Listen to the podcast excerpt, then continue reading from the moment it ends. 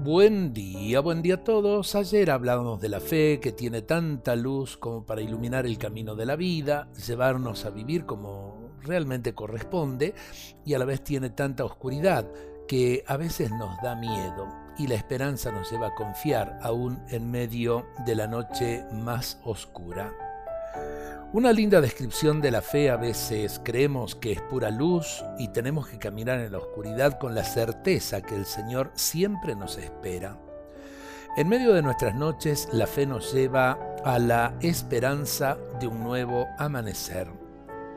Aquella viejecita ciega que encontré aquella noche en que me perdí en medio del bosque me dijo, si el camino no lo sabes, te acompaño, yo que lo conozco.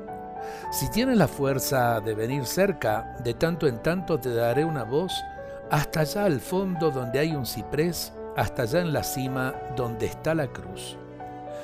Yo respondí, ¿será? Pero encuentro extraño que me pueda guiar quien no ve. La ciega entonces me tomó de la mano y suspiró, camina. Qué linda descripción de la fe, porque aún en medio de la oscuridad podemos ver la luz.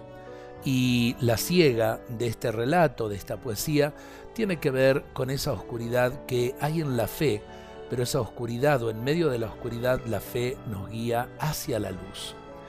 En estos momentos difíciles que estamos viviendo en el mundo, donde parece que la violencia, la locura de la guerra, la corrupción eh, nos terminaría como ahogando, pensemos, en medio de la noche siempre brilla la luz y en medio de la noche se gesta un nuevo amanecer.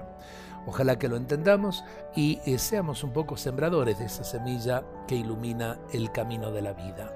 Dios nos bendiga a todos en este día.